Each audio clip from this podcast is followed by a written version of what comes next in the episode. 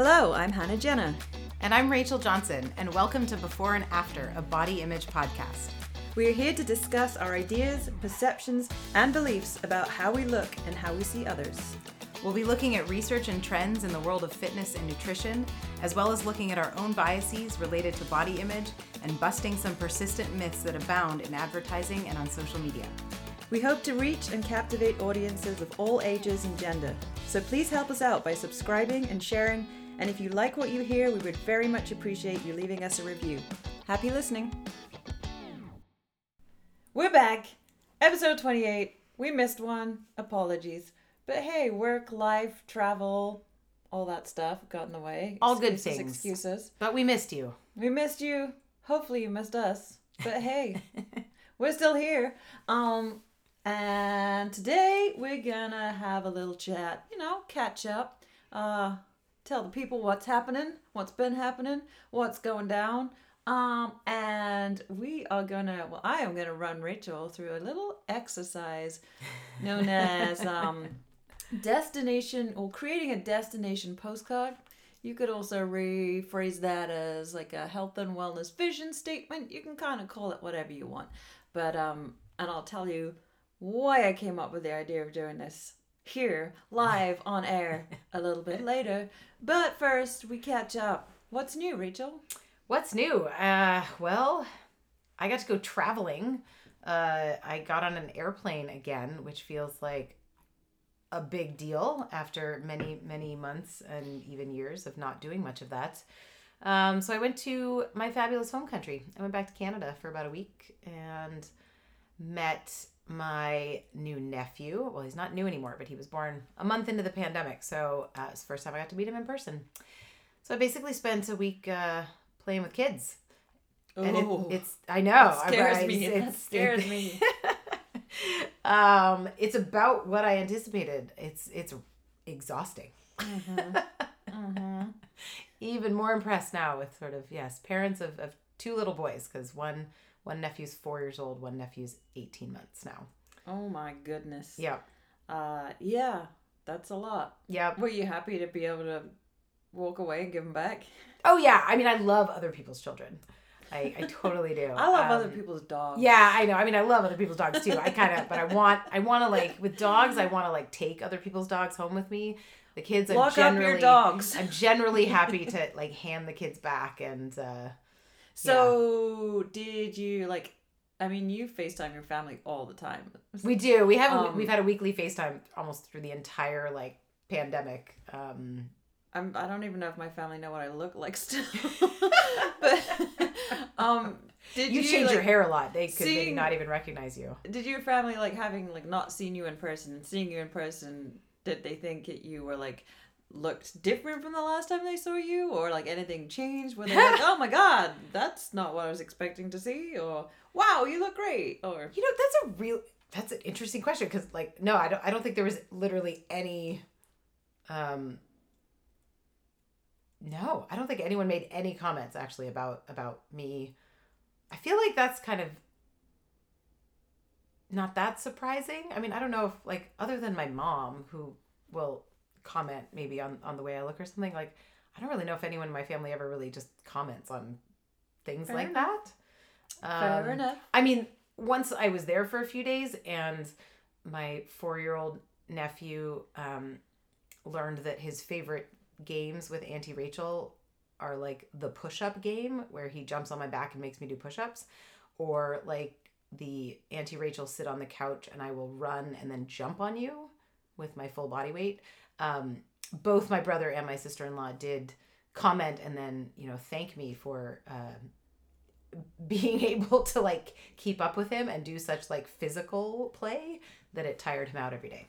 Well, there you go. So that was I guess a comment on Auntie Rachel being strong and and active. Did you eat anything in Canada that is particularly Canadian that you don't get to eat here? So yes, I mean there's always there's like my Canadian favorites, right? Um, since I don't eat meat, I'm not like drawn to poutine, which is what often people uh, love having when they go back. And actually, where I was in Victoria does have a restaurant that has really good poutine, but Um, the the French fry with cheese curd and gravy thing was not had. Um, but I do have some very favorite chocolate bars. They're actually chocolate bars, kind of I think originally from your country. it's like the Nestle and the Cadbury All stuff the best things um, are. that uh, even some things like Kit Kat is different up there, like it tastes different. Mm-hmm. Um, so I did have my favorite mint chocolate Aero bar. I used to love them. I Right? remember when I traveled around the U.S. when I was 18, yeah. and like the chocolate was terrible, and the Cadbury's was made by Hershey's, which Right, is terrible. exactly. So the chocolate's not even the same. I got into Canada, and there was like actual Cadbury's chocolate. They had Yeah. Smarties. It Yeah. was just like what? so I had I had yeah I had a mint Aero and I had Smarties and and actually for our listeners who are American, Smarties are not the same. Smarties here are those weird chalky candies in a roll that like you often get at like Halloween. really. Yeah, it's like powder. It's like chalky powder Gross. sugar um, in this little roll. That those are called Smarties. They're like they're really tiny. They're smaller than M and M's or Smarties, and they're this chalky powdery sugar. Not, but in Canada, for our listeners, uh, Smarties are a candy coated chocolate, kind of like an M and m But but way better. Way better. they come in a tube still. They don't. They they come in. They actually they come in like a square box now. It's almost like they decided that those long the long rectangular boxes they came in was just a waste of cardboard. We never had a long rectangle. Oh, you always had we the always tubes. had a tube. Okay, yeah. So no, they're in like a little cardboard box. Um, Ooh. yes. So I did enjoy that, and then I enjoyed my. I think it's probably my favorite breakfast place on the planet. Oh, dang. um, it's this place in Victoria called Jam, and their thing Is jam? well, they yes, they do make really excellent house-made jam that changes seasonally with different fruits and stuff. So the one I had last week it was roasted pear and peach, Ooh. and it was phenomenal. Um, but their signature thing, other than the jam, is that almost all of their breakfasts come on these absolutely enormous buttermilk biscuits that are like the size of your face, and then they Wow. pile on everything from fried chicken, pulled pork, all kinds of different breakfast meats. Um, but then they have my favorite, which is green eggs and ham. I don't get the ham. Green eggs. Green What eggs and ham. Green. Um, pesto and spinach. Oh, I was thinking like rotten. Oh, no, no, it's not like some weird thing.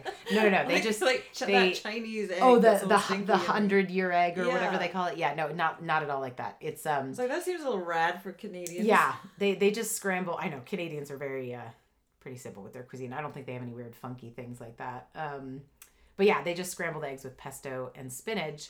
And then because I don't have the ham, they give me avocado free of charge. They don't they don't upcharge me for the avocado because I skipped the ham. Um, so it's just this delicious pile of eggs on this enormous biscuit. Did you count macros or did you go I did not. to heck with that? I'm I- enjoying this. all five days I was in Victoria, I did not count macros. Um, I did find a great CrossFit gym to drop into, so I did CrossFit every morning, and then probably just by playing with my nephews, had super active days. I was probably getting like 15, 20,000 steps every day, in addition to doing like training in the morning. So I did not worry at all about my macros. cool. Yeah. I enjoyed every bite of that buttermilk biscuit and Aero chocolate bars. And do you think you like your weight suffered for it? I don't think so. I mean, I think when you're that active, I mean, it's kind of like when I go on backpacking trips. Like, it's not really the time to worry about your diet because you're you're you, you're using the fuel. I mean, like that's always one way to think about it. Like for anybody who's, who's trying to change body composition, you can either go hungry and eat Yeah. less and just Yeah. move the same, or you can increase your movement by a good amount, eat more, Yeah. but still be in a deficit. I know which one I prefer. right. Yeah. Eat more all Eat the time. more. Always wins. I can Move only more Yeah. is a good thing to do. I can only imagine. Um, I mean, physically, it would be it'd be harder to like play with the boys. But I think also if I were starving and grumpy, I wouldn't have much patience to play with like a four year old. like you'd lose your patience. Oh heck yeah! if you're cranky and hangry. So yeah, like that's a good thing. Like what I just did to myself was eat less and move a lot more. That's Yeah. not a fun situation. I'm glad there were no kids present for me. yeah, I'd have been luckily like, you did, you didn't have out of my to. Um, yes, yes. How well? I mean, that's that's that's a good question back to you then. How how was your hanger and things during your cut? well, so uh, we mentioned in the last episode. Had I had I started? Yeah. Oh, you I had. into it. In the tent episode, you you were I telling people already how you were getting Getting um, hungry.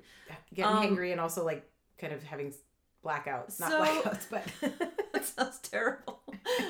things were getting tough in the gym. Things were getting tough in the gym. Yes. So uh, the original plan was to go for well, it would have been just shy of six weeks. Six weeks, yeah. Um, when I started, I was like, let's see how this goes. I've not like tried to cut weight like this. Like the last time I got super lean, three years ago, four years ago, I was actually reverse dieting. So as I was getting leaner, I was eating more and more and more. So I was Yeah. not at all hungry. This time around was like the exact opposite. Like eat less and less and less as the time goes on. I was sticking with CrossFit and then like doing all this extra cardio. So like row 5k or bike 8 miles or walk 4 miles with a weighted vest and doing that like 5 times a week too. And I was surprised the actual hanger was not as aggressive as I thought. Okay.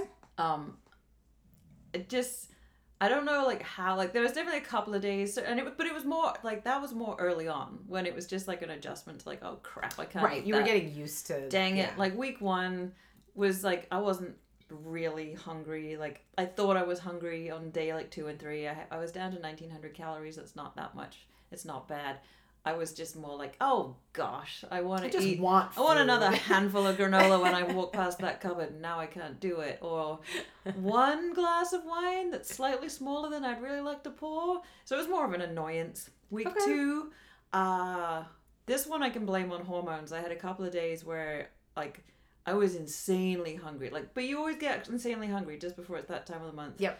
And I was insanely hungry. And then I was doing, I was on the row one day doing like the additional 5K row. And I damn near nearly passed out. Like, it took also, but like me being me wouldn't quit. So, uh, like 3,000 meters in, I was like, good lord. um, I, I might is- be in the middle of fainting, but I'm gonna keep pulling. um, eventually someone will find me here, so I'm just gonna just keep going.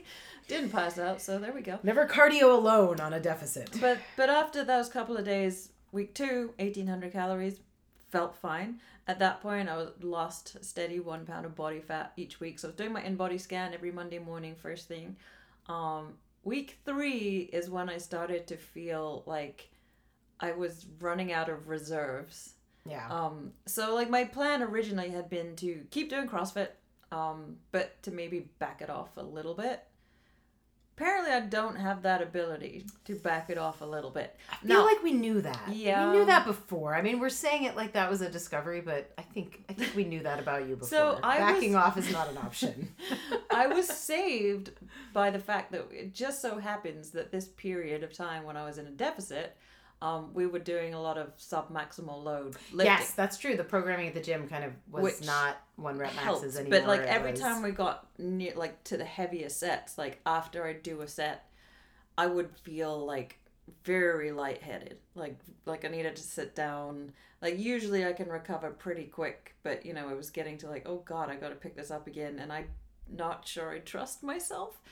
Um so week three was when I felt like as long as my nutrient timing was good, I could still send it at the gym, but the recovery piece was starting to suffer. Like my soreness was very intense for what I had done. My like oh, okay. fatigue was really real. Like afternoon Yeah, cumulative fatigue as well. Right? Yeah. you're not eating a lot of calories. just like after by the time I got to the afternoon, it was just really hard to concentrate. And I was not like you know I was looking for trying to read emails or respond to things, and I like my brain just wasn't working quickly. Like I was getting to what I needed to write or needed to say or whatever, but it just it wasn't quick. You know, it was just kind of like running through some sort of sludge. Like I'm still running, but I'm not really making any progress at any great sort of speed.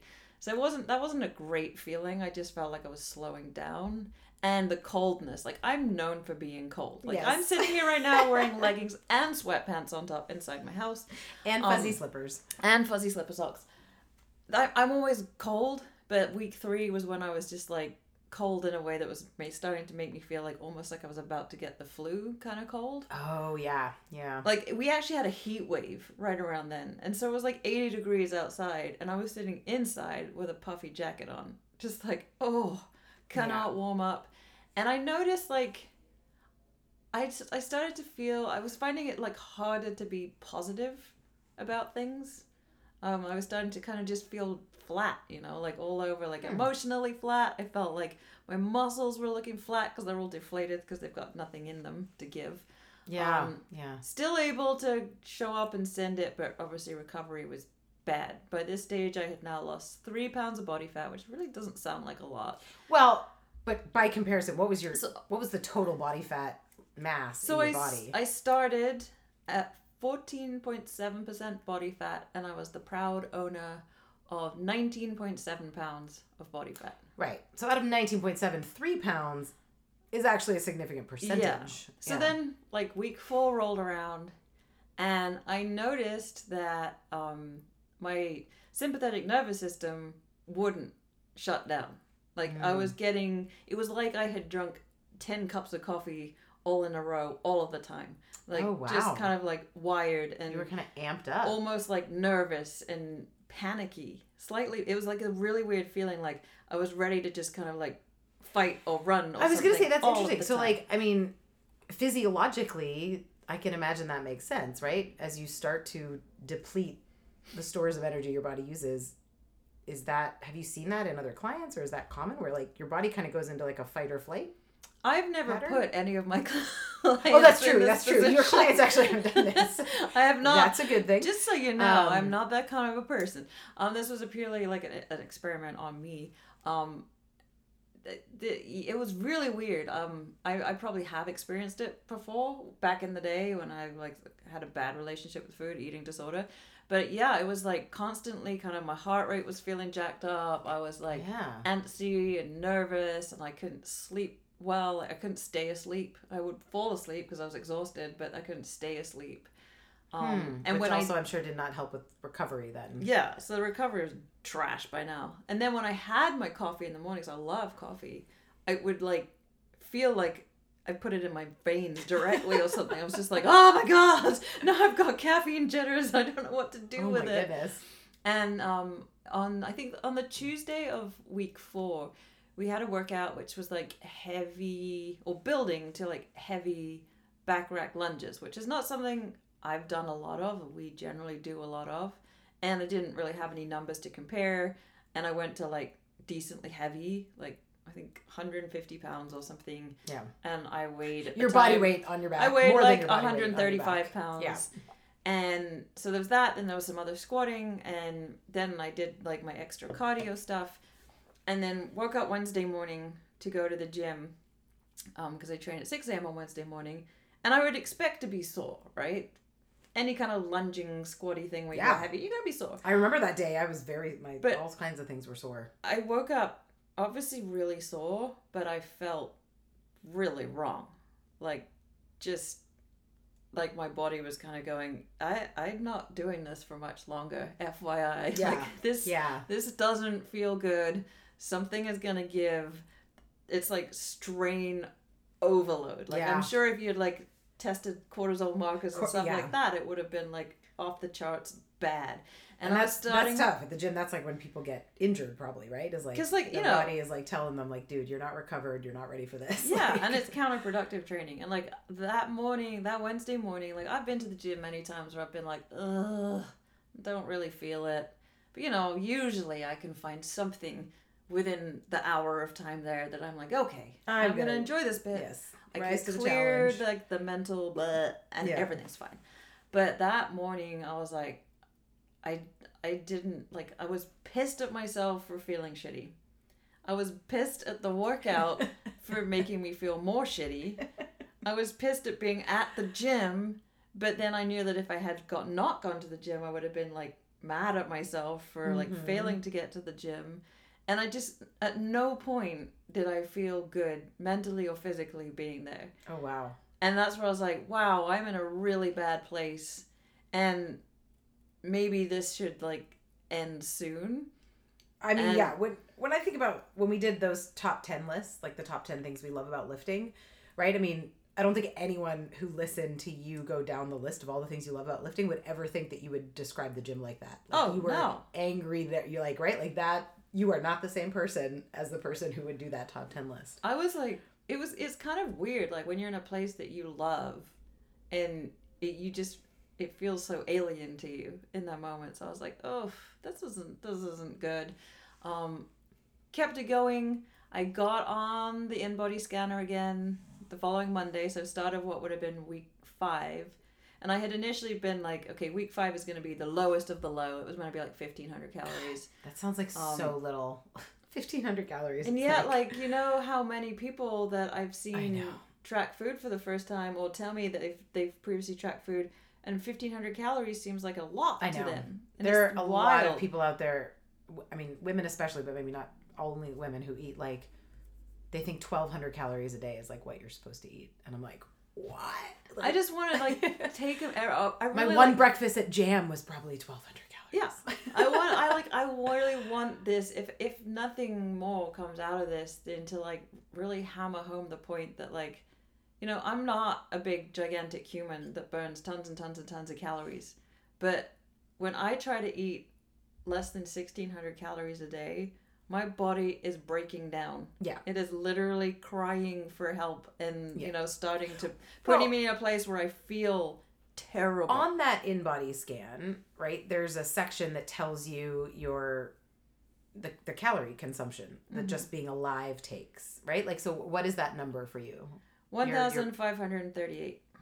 is your B, bmr Well, it's technically it's Or- resting met resting metabolic rate. resting metabolic so to rate see, to keep me alive, sitting on my ass, doing nothing, not eating, not moving, nothing, just laying there all day just laying there is one thousand five hundred thirty-eight calories. That's amazing, right? So if you're cutting down to like 1600, So I was eating on my final my week four. I ate sixteen hundred calories, and sometimes honestly it was less than that because I wanted to have a glass of wine.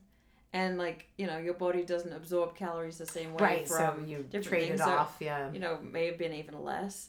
Um, so on top of that, I moved. I ate food, not a lot of it, but I ate it. But even just calories. Getting up off the couch I did more calories to CrossFit. that. Oh, gosh. sometimes lifting Yeah. more than I weigh. I did extra cardio for anywhere from 30 minutes to the best part of an hour. Yeah. So you can imagine. And then Yeah. I'm, so I'm your body to- was like, "What is going on?" Like, and I'm trying to go to work every day and function as a reasonably intelligent human being and run my nutrition coaching thing and go in and coach CrossFit and it just doesn't work. Yeah. Like you can't function in any kind of a good way like that. And I think, you know, week 3 is where I got the kick up the ass of like Mhm. this this we can't sustain this much longer before Yeah. something bad Yeah. starts to happen. And then week 4 is when I just felt honestly sick. I mean, I'd still show up and push myself hard at the gym, and I still stuck to like not once. And this goes back to our episode of like you gotta want it. Like not once did I exceed my macro intake, no matter how Right. You were very strict. Yeah. painful that experience Yeah. was. Um, but anyway, I got on the InBody scan after week four. I had already sort of gotten to the point of like the realization I don't need to go to fifteen hundred calories. I have You were still losing weight. I so have what- yeah. lost a pound Or of body losing fat, Yeah. every week. I had I kept all of my muscle mass because I made sure to put the right calories from the right sources into my body pre and post training hmm and then went hungry other times. Um, but I got on the body scanner and it showed me another pound had gone. So I, by this stage, had 15.6 pounds of body fat left In your in whole my body. whole body um, and was 11.6% body fat, Whoa. which is the leanest I've been as a healthy adult my entire life. I mean, that's that's so lean. That's like right. That's down to numbers that are like lean for for men who Mhm. naturally are going to carry less body weight or body fat. and the, the the kind of like another sort of teachable moment here is that you know particularly females males have it too. That we all have kind of like the area of our body where like, God, I just want like my stomach to be flat or my butt to be smaller or Right, whatever, right. or my arms to be more firm. Or mine is always my butt. You know, we mentioned it before. Yeah. Like I spent my entire life wishing that thing would quit following me around everywhere. Uh, And when I'm down at 11.6% body fat, where there's basically no fat left anywhere from like my rib cage upwards, yeah. um, yeah. there's very little fat left in my legs. The Because yeah, I mean, Anything most around of that my fat that's staying midsection- is like probably protecting organs and doing different things. So yeah, like, like, anything around my midsection now is basically just like skin. skin. But I still had fat left in my butt, Well, which yeah. goes to show you, you go. right? Genetically, that's where I store my body fat. Yep. For me to get that butt to go down anymore, just think of how unhealthy I oh, have to have to, become. yeah, Like sick, unhealthy. sick, unhealthy.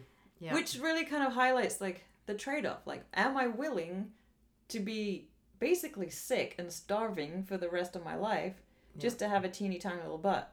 Hard pass. No. Right. A lot of people do make that choice, right? I mean, that's like, I feel like I, I really appreciate this like conversation and checking in because like I really feel like that's what people see is like I want the small fill in the blank if it's butt, legs, Mhm. whatever it is, um, and that's the only thing they focus on, Mm-hmm.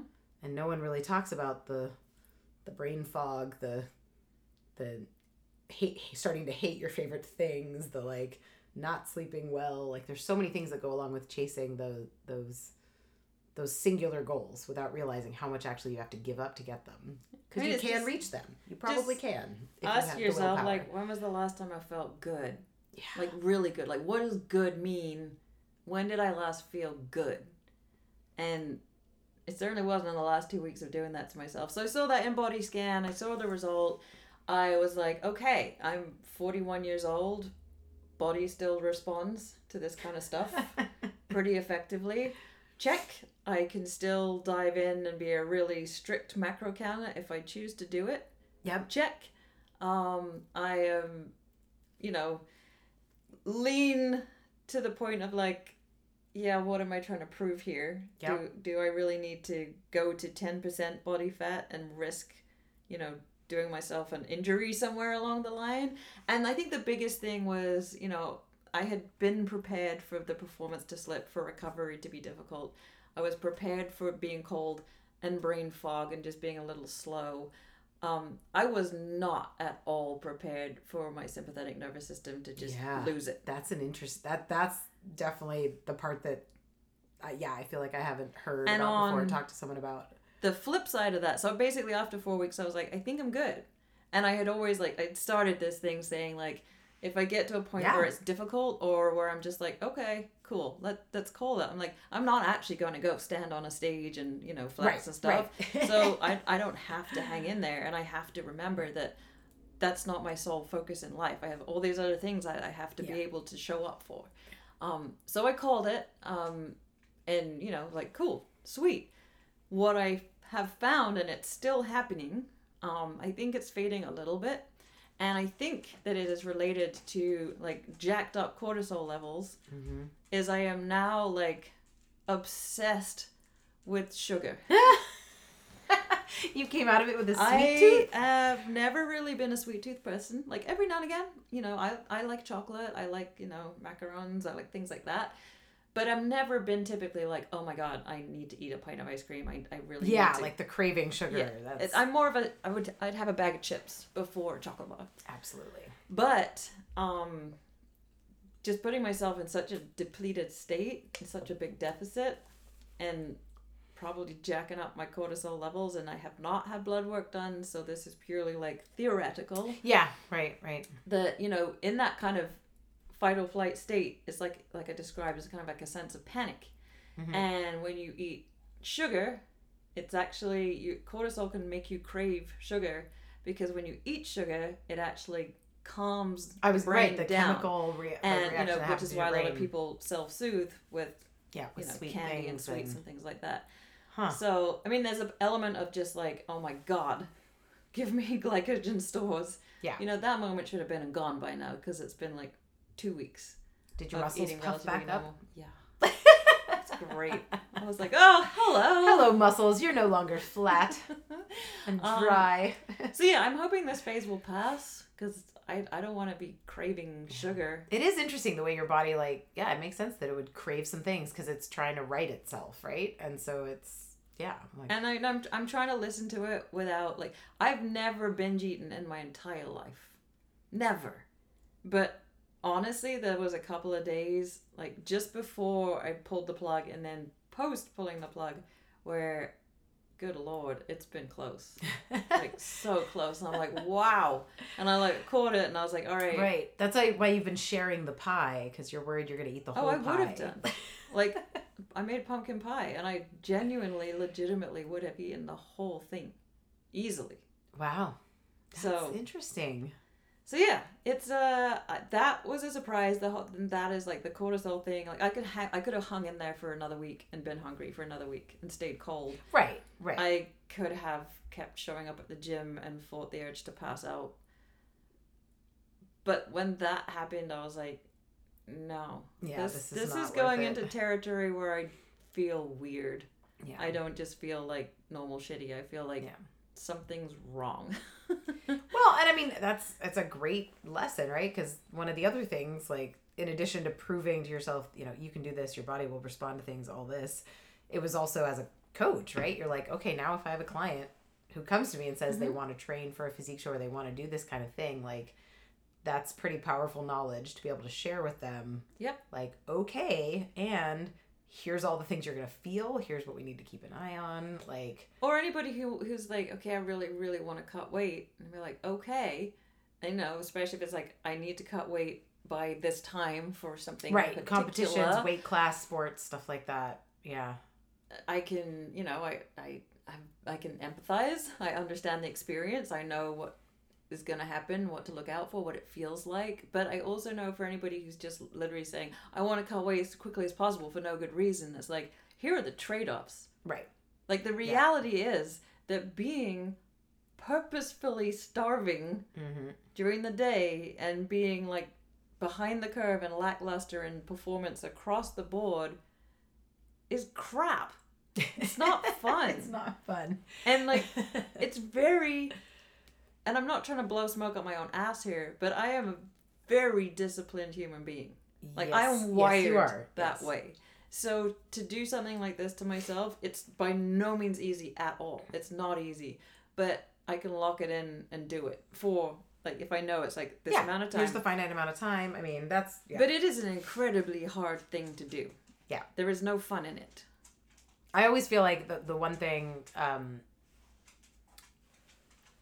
you know, comparable experiments perhaps in like terms of you know changing your body for a spe- specific reason um, that I'm always curious about is like weight class sports. So like if I were to enter an Olympic lifting competition and needed to qualify for a certain weight class, like but with that you're like you want to trim weight so you can be in a lower weight class but then you want to make sure you're the strongest person in that weight class right? So mm-hmm. you're you're lowering your overall body weight but with the sole like one goal of maintaining all your strength. I always thought that would be an interesting balance too because then you're you're trying to maximize performance along with changing the number on the scale. I mean, I think it's like it's all about sort of timing. Like I was able to feel good again pretty damn quick. Like, yeah This yeah. was not long enough for me to go to a place where I did some damage that needed reversing. Like right four yeah. weeks, you know, it's a short period of time. You can suck it up. right You can lose that weight, and like I showed, maintain all of the muscle mass, and then it's just a matter of like making sure you have enough time Right. to get enough food back in your body so you can recover, fill your muscles back up. And I assume with weight class energy. athletes, as soon as they get that Oh. weigh in done, they're Eat. they're fueling for whatever Yes. they need. Yeah. And actually, yeah, I wanted to ask you about that because that I also think it's pretty remarkable to do any kind of cut um, where there's significant fat loss that doesn't also come along with a little bit of muscle loss, right? Because that's Mhm. that's fairly common.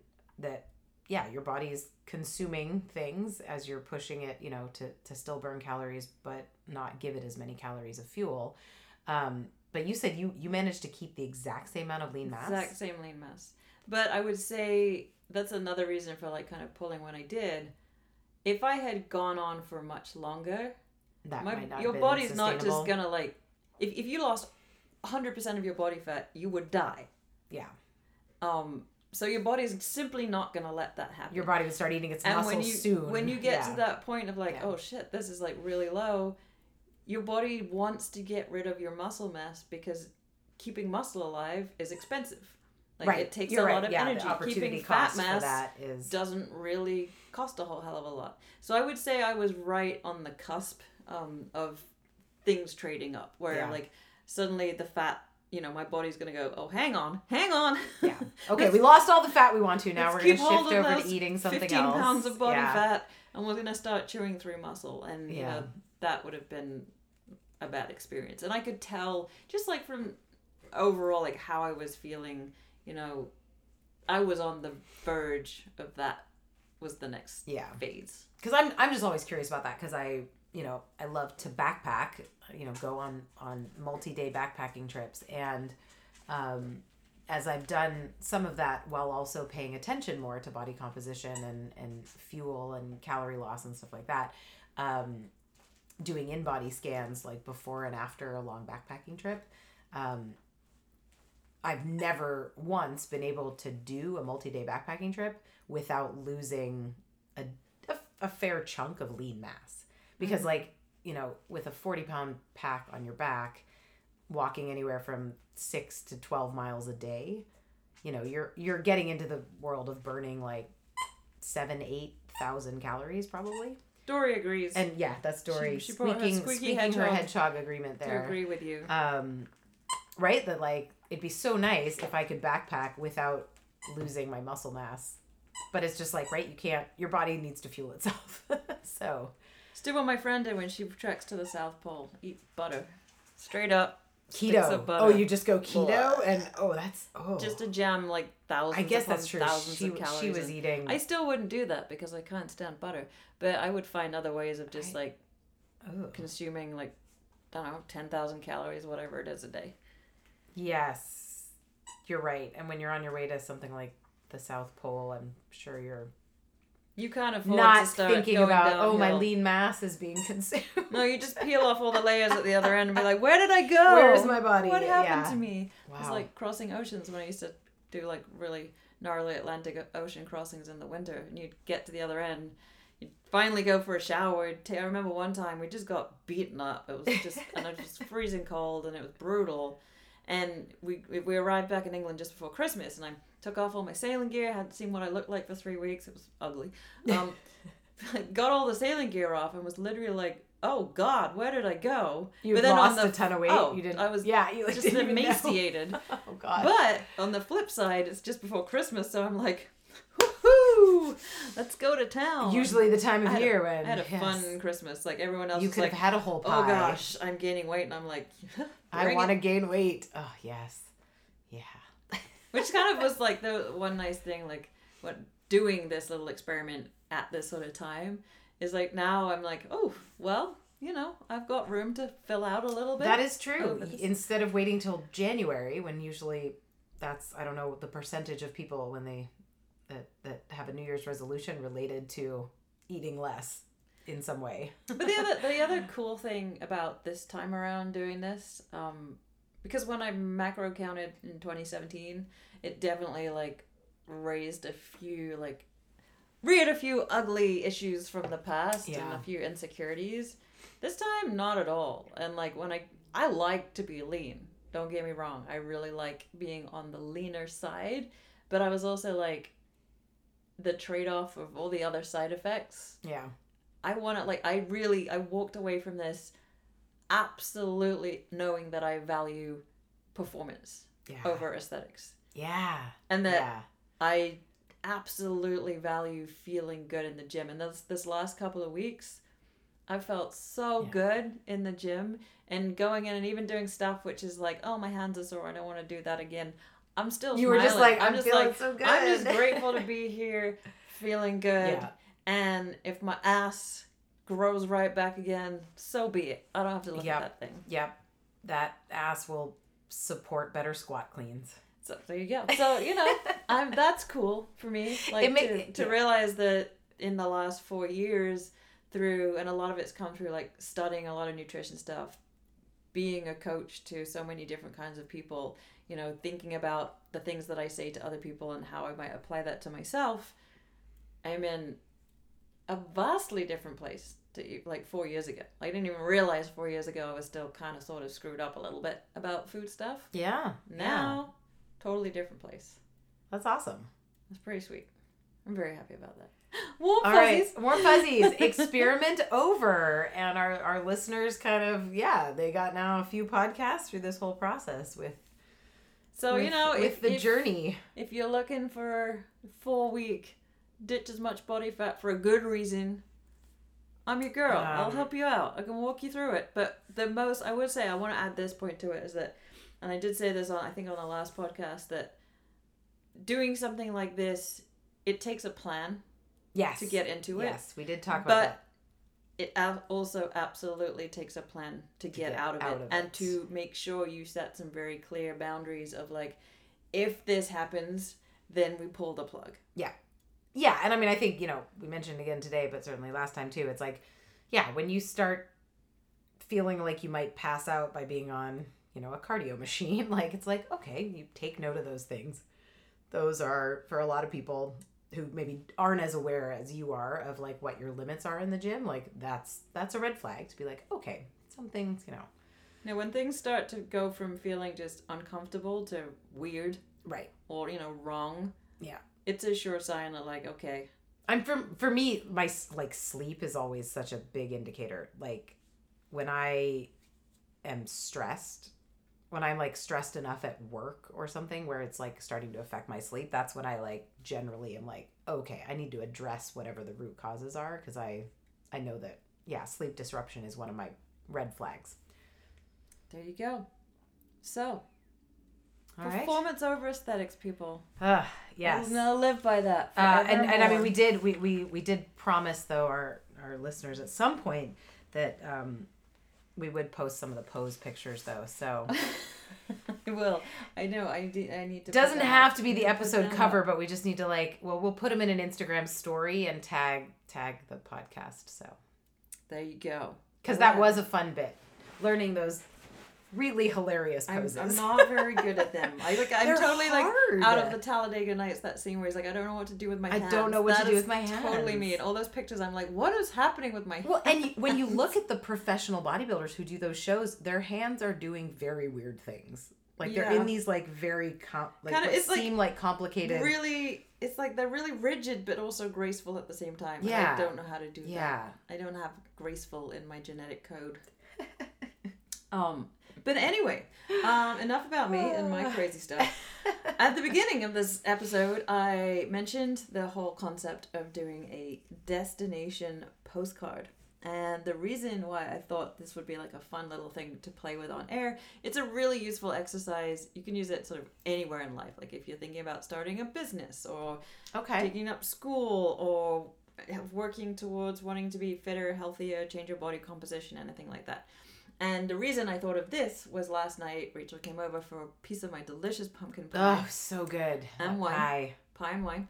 Um, and you, we got to talking about like your coaching, and you kind of questioned like I was thinking like, do I even need a coach anymore? Like Oh yeah, coach? yeah, yeah. you know, does it add any value? I'm not sure, et cetera, et cetera. So I was like, oh, that's kind of interesting.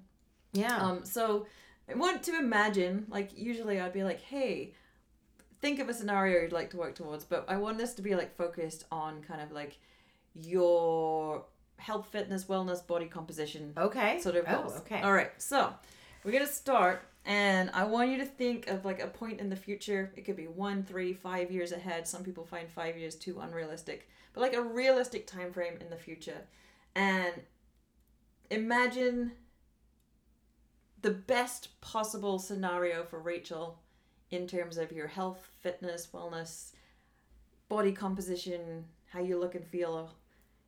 Give you a hot second if you need to close your eyes to visualize okay. this. So I'm, trying. I'm everything supposed to is, that version of myself. Yeah, like okay, uh, somewhere that you know if you arrive there and say if it's three years ahead, you'd be really, really, really damn pleased about. She's thinking hard. You got something? I I do. Sort of formulating. I do. We're, like, we're yeah. going to explore it. Okay. Okay.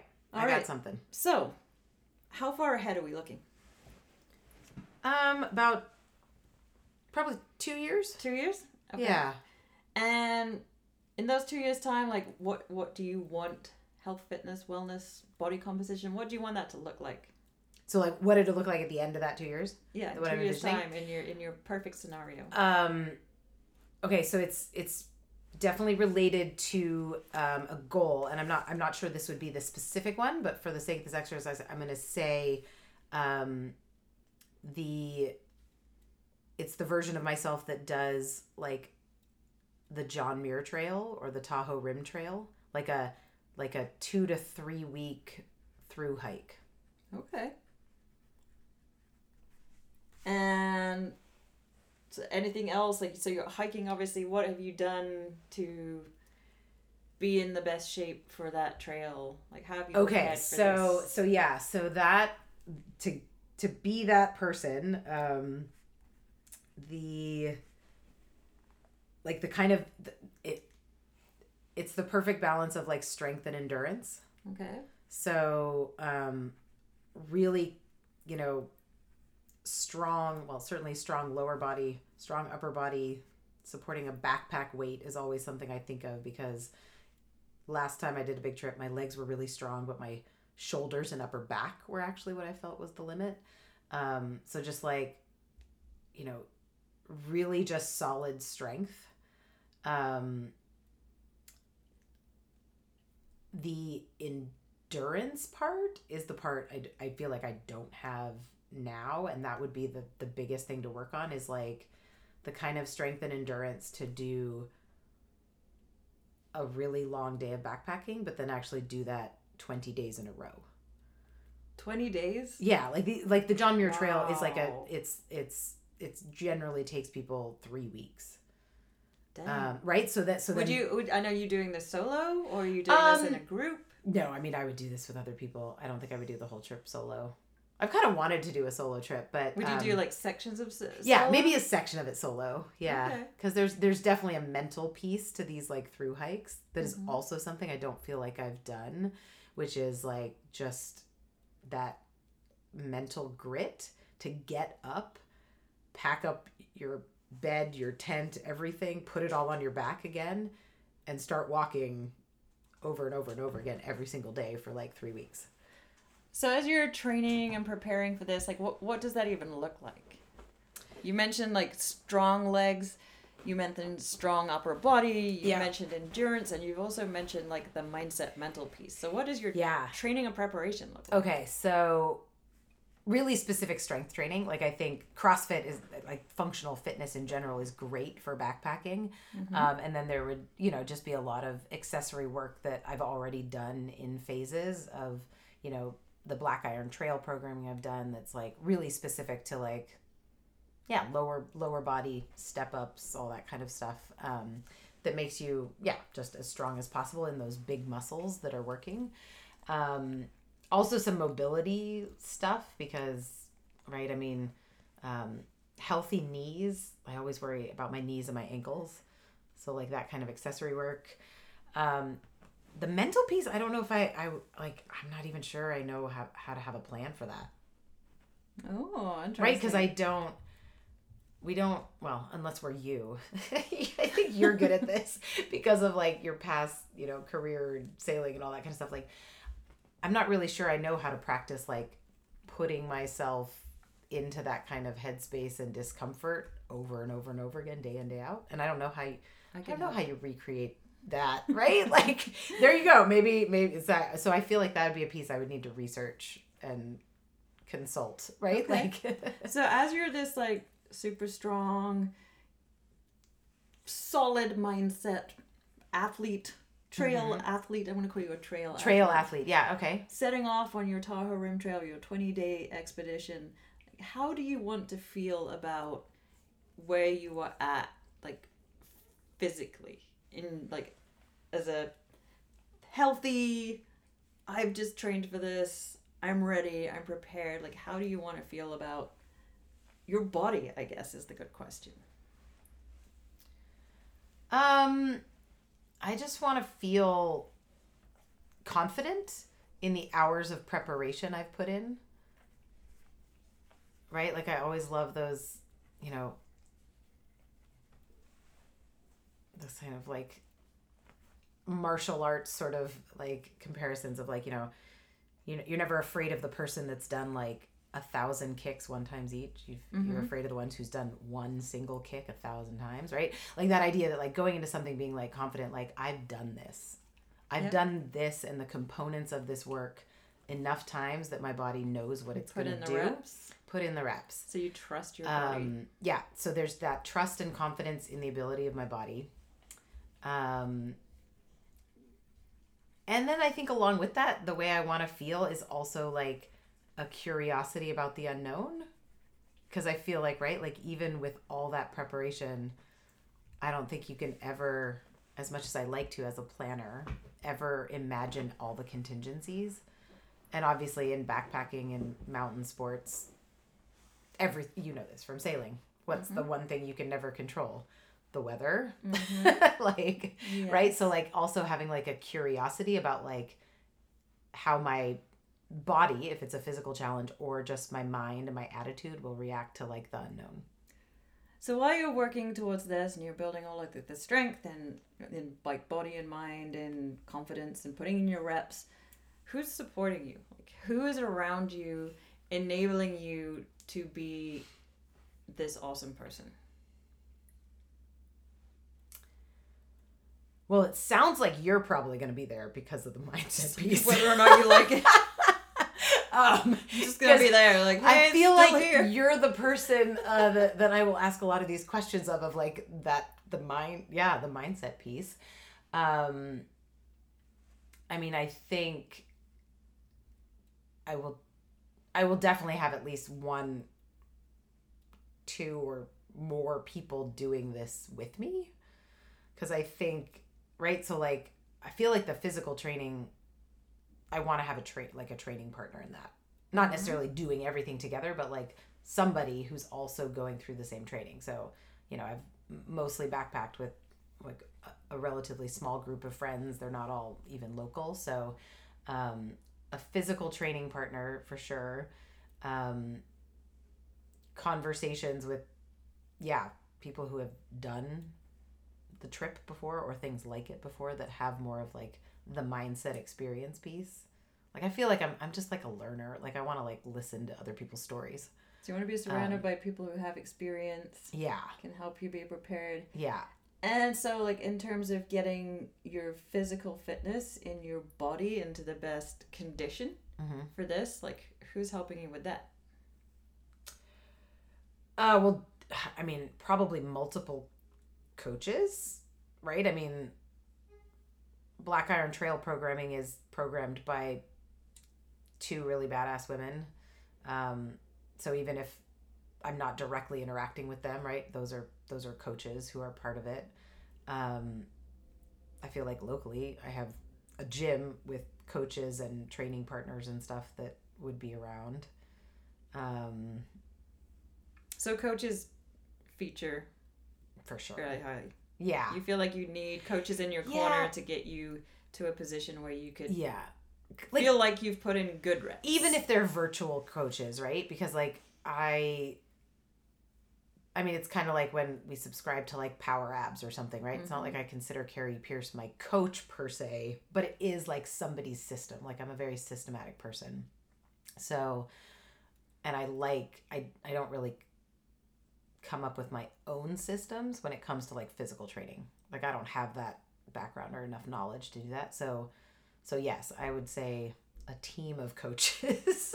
what do you value in a coach? Like, what is important to you? If you bring, so you're assembling your team of people, you want to be in the best shape possible, you want to put in lots of reps, but Mhm. quality reps that actually Mhm. lead you to something. What do you value in that team of coaches? Like, what does a coach need to bring? Um for me, I would say expertise and experience. Mm-hmm. The expertise like right like I I mean I do I'm a very naturally skeptical person and also like I'm a I'm an academic at heart myself. So like if someone has like shitty research, I'll be like, dude, even I know, like, right? Like I have sources too, or something, you know, like I'm kind of skeptical like that. So I really do um I have a higher threshold maybe of like trusting an expert. Um and I also I I totally I mean I want a coach who has the actual experience, right? Because you can be a great coach with book learning or like right like have all that expertise but personal experience i feel like is also because also if i were doing something like this that i've never done before that's so much bigger than anything i've done before it's kind of like what you did in this cut experiment right Mhm. it's like you can now tell clients you've put your own body through it Mm-hmm. and that absolutely lends itself right to like why you would be the right coach so um So how about I mean in terms of you know we've spoken about having a coach for like the physical fitness side of things. You mentioned the trail programming. How about getting your like body ready in terms of like nutrition? Like yeah is this i mean that kind of a coach feature or do you feel like you have a good grasp on how to fuel yourself for something like yeah that? that's interesting because i didn't yeah i mean that's true i didn't immediately think of Because you mentioned when we were talking about it last night, you mentioned about you know there was one phrase we were talking about I think sweatpants or something. If I'm ever small enough, Oh, But well, yes, we were would- talking about my obsession with leggings and how I bought a pair that was too uh, small, and now I wonder if I'll ever wear them. when you're thinking about being super strong and you know you Oh. mentioned the word solid and all the rest of it to do a 20 day hike which sounds crazy is your like for the nutrition part is having a coach helping to prepare you and get you to be well fueled for a trip like this and prepare your body in the next two years something important? Yeah, and if so what is what what do you need from them? Like is it i need to try and be as lean as possible or actually to be this person i need my coach to show me how to be as strong as possible yeah, it's that. It's definitely that, and not only like, yeah, I mean, obviously, I, like, getting how much can i eat getting smaller does not have a place in this plan. You're right. Like it's, it would be, how to fuel myself. I mean, two years between now and then, this theoretical time, right? I do think I would probably still cycle through some like cuts, maybe, but more just to like continue to find that optimal balance. But I think in like the six months leading up to the start of something like this, I would actually need to gain weight. mm-hmm. Like I think I would need to be bigger at the beginning because of what you said, you know, after you peel off your clothes at the end of something, like I there's no way I'll be able to consume enough calories to outweigh what I'll be burning on a trip like this. So, would having I'd a actually need I, I need to bulk. corner Yeah, because I would need to bulk in a way that I don't think I've ever done before. okay I've never put on weight so that I could be big enough to afford to lose it over time. mm-hmm. okay, yeah, good point. All right. So- So, at least in the six months, even perhaps longer leading up to that, um, yeah, I'd probably need someone to guide me through how to pack on some weight, some muscle, and some like reserve storage. That's Fat. important to have there too Because and I'm Um, not gonna eat a stick of butter, so it's no, gotta be a that. coach that can tell me how to do it without eating sticks of butter. okay cool I mean, if it's a coach that makes me pumpkin pie, oh okay I'll bulk on some pumpkin pie. They'll charge extra for cooking Um, so what are some of the things in this scenario that you may do or habits you may have right now that no longer serve you being this person? that would no longer serve that person. Yeah, your your future person that's about it has been preparing and getting ready to do this epic hike of a lifetime. Is there anything, any habits, any routines of behavior, anything in your life that you currently do that would no longer serve you as that person? As future Rachel. Wow, this is tough. I feel like I, I'm like I'm You may not. You may be living a really well balanced, healthy Well, life right no, now. I mean, um, not have anything that So I kind of feel like one of the things that probably wouldn't serve that person well um is like actually the the kind of phase I'm in now, which is the constant pursuit of like more weight on the bar. Mm-hmm. Right? Like the kinds of sports I actually really enjoy in terms of like mountain sports and stuff like that. Um, I don't need a 300 pound back squat or or like a 300 pound deadlift even right like i don't Okay. need big lifting numbers i need really good movement patterns and like i need my body to be safe doing lots of repetitious stuff. Mm-hmm. um and that's kind of funny that this conversation has gone there because that's something i've been thinking about lately of i finally just hit a crossfit total benchmark i've been chasing for a while and now i'm like oh do i need to go up from there? Like do i need to set another number? And i've i'm not convinced i do. Um so maybe that maybe like this weight i mean weightlifting is is something i would rethink because i'm not sure how it would serve that that goal in that person Okay. um and probably like my like very committed like macro counting also Mm-hmm. right like i think like i think it um the conversation i just had with you where i expressed concern that i lose lean mass when i go hiking like that mindset isn't gonna serve that person well Right. that person's gonna have to be totally fine with losing a bunch of lean mass Mhm. and probably totally fine knowing that it's all you can get it all back again. right right i mean that's true yeah So when you as you think about being this person, how does it make you feel? Like right now, you know, you've been chasing like you just said CrossFit total numbers and you know rigorous macro counting and thinking about like will I ever fit in this pair of leggings or tights or whatever it is. This person is quite different in many Mhm, ways, mhm. similar in a lot of ways. Of course, it's you. Um, but when you think about being this person, how does it make you feel? it feels pretty exciting. Like I I really I mean I totally want to be that person. Um because the sense of accomplishment of doing something like that, Mm-hmm. I mean no pun intended, would outweigh I feel like what I achieved on like maybe the CrossFit total or something. Like right? Like um because it will take so much more work.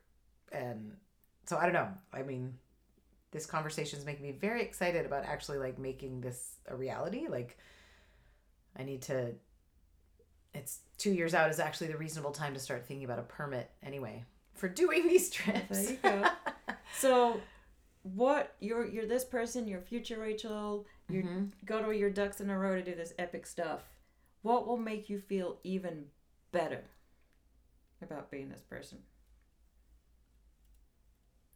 like any any added thing Any added thing that could like enhance like who you are or in that moment even more. I mean, it may be that you're so excited right now that there isn't. You can't imagine Um, feeling even better than that. As cool as i think it would be to do something like this by myself i think doing it with other people would make me feel better. It's like the whole training process or preparing process. well and the trip like, itself the adventure like having having someone else or multiple other people there at the end of it. And this, like this achieving it with- of with other people.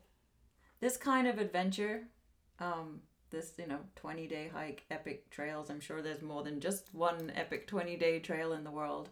Like, how do you feel that that aligns with like your identity, who you are, your priorities, and your values, like what you believe in? Whew, man this this exercise goes deep Yes, ma'am. Um, so I I mean, I feel like one of my biggest values around like health, fitness, my body, my mindset is like just constant improvement. Like I'm always amazed that we can get better and stronger and fitter and um I always love the that the Japanese concept of kaizen, like con- it just constant small improvement Mm-hmm. um, that you know we never we it's possible to never stop getting better on on some level right physically mentally um, so I feel like something like this really aligns with that. Like the idea that you can make a plan to get incrementally better at like a dozen different elements that will make that trip work, you know, whether it's planning, mindset, physical training, um, just gear and preparation and learning. Um, right? Like planning that far ahead, planning for that kind of success aligns with that that concept that I love so much. Um, and I feel like I've always just resonated with climbing mountains, Mm-hmm. right? Like my Instagram handle of like just one peak at a time kind of started with climbing Kilimanjaro and like there's something that is very meaningful to me about the the the analogy of physically climbing to a peak Mm-hmm. um, and that doing so allows you to see the world from a really different perspective. Um, so yeah, I mean, I feel like this is this totally aligns with what I see as my some of my really core values, and even just like curiosity, right? Like the thought that no matter how much I prepare, I need to be curious about what the unknowns might be, because I feel like curiosity is actually one of my core value words as well that always comes up. So and just excited about how, how much I would learn over like two years of this process. If I actually did all that, um, I'd learn a lot, and that Well, that also lines up. so we're gonna call it there. Like I could keep going for longer. Yeah, I was like, wow, of- this is like- So basically, what I've done is like I feel as like I've just had a therapy session. Like, take a breath. We'll have wine. Whew. Um. So what I did, like as you were going along, wrote down various words. This is so people, if you want to try this at home, you know, and just circled the ones that stand out. So I'm now gonna attempt with your words to give you some kind of like brief destination postcard health and wellness vision statement. Let's see what we can come oh up wow, with here. okay, Ah, I am strong and curious in constant pursuit of improvement. I have found balance between, uh, like, I- have a balanced mind, I am prepared, and I ex- am excited for adventures to come. Notice when you say that, when I just said that, everything is in present tense. yeah, It's not I will be strong. I will be prepared. I am strong and I am prepared. Because that future Rachel is you. Everything in there is already like within you. So things that have maybe like been playing on your mind like you said like you know, do I really am I really needing to keep pushing pushing pushing at weightlifting so I can get 5 more pounds added to my CrossFit total? yeah, do I really need to keep rigorously counting macros in pursuit of maybe losing an inch here or there? When actually, the very thing that makes my soul sing, that would make me excited in my future, is quite different. Damn. Do, do, do, do, that's some powerful shit. Yes, that is so cool. it is it's a very cool exercise and it always kind of sends you to a place that's kind of surprising and sometimes Yeah. like reveals things that like you've known to be true deep down mm-hmm. but you're so kind of busy carrying on with a routine that you've developed for yourself or like a narrative that you've told Yeah. yourself about yourself like you know you've always been like you know i'm strong i'm good at weightlifting this I'm is what i do this is my I'm thing i'm just gonna you know I'm, i want to i've seen somebody got that i'm gonna get more Yeah. um, but when you actually take a deeper dive is that the stuff that really makes your soul sing is like a pursuit of maybe you have current people in your corner right now who are great but it's not really moving you towards awesome Yeah. I mean, I think the cool, I mean, those are all amazing questions to consider, but one of the ones that definitely was challenging and interesting to consider is like, what do you do now that doesn't serve that person? mm-hmm Right? Because I think that's the thing. Like, even people like us who probably by many standards are like healthy, motivated, disciplined people who have really good routines and we, we, we do a lot of things right. Um, but even doing all those right things in the present might not serve that future mm-hmm self. yeah so hey It's a fun one to Wow. do. It's a good one to do. I know Rachel is now going to ponder this Dude, furiously. I am. This is like I feel like I wish there like people should like take this recording and like um delete all of my responses and just have you ask them the questions, right? Like, Just do some kind of soothing voice. Who do you want to be? Let me help you get there. Guru Hannah will uh But yeah, like this, like I said, you can use this like if you're contemplating a change of career. If you're Mhm. contemplating like, you know, I'm going to the gym every day, but I, I'm I'm not seeing what I think I should be seeing. Why is that? Yeah.